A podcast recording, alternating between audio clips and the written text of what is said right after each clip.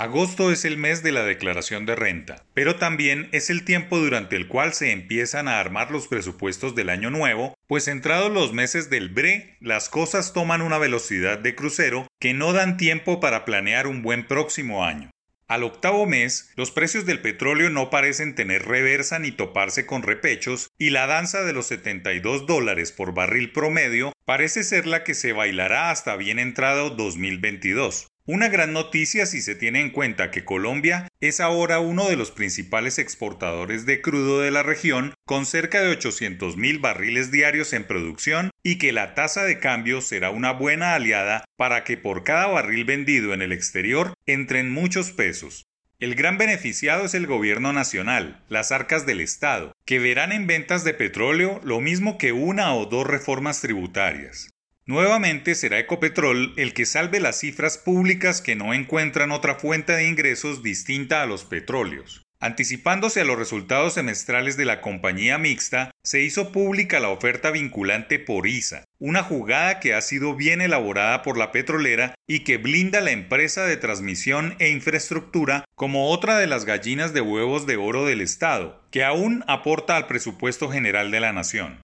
Su advertida privatización, intentada por los últimos gobiernos, fue bien asumida por la administración Duque, quien sacó del sombrero la idea novedosa de que fuese Ecopetrol quien se quedara con las acciones que el Estado tiene en la empresa. La Junta Directiva de Ecopetrol, en su sesión del viernes 30 de julio, autorizó al representante legal de la compañía presentar una oferta vinculante al Ministerio de Hacienda con el fin de adquirir 51,4% de las acciones en circulación de interconexión eléctrica. Operación y oferta que deja en el camino al Grupo de Energía Bogotá, que acaba de hacer un enroque similar con la multinacional Enel y que no perdía el interés por hacerse con ISA. Lo que hay que empezar a desglosar son las implicaciones de la megaempresa en que se convertirá Ecopetrol al ser dueño de ISA. Fue una buena solución de ingeniería financiera, sacar dinero público de un bolsillo para meterlo en otro. Dicho de otra manera, dinero de petróleo público destinado a comprar otra empresa oficial, preservando su carácter de protagonistas en la Bolsa de Valores de Colombia, que dicho sea de paso, jugará un papel importante en la operación.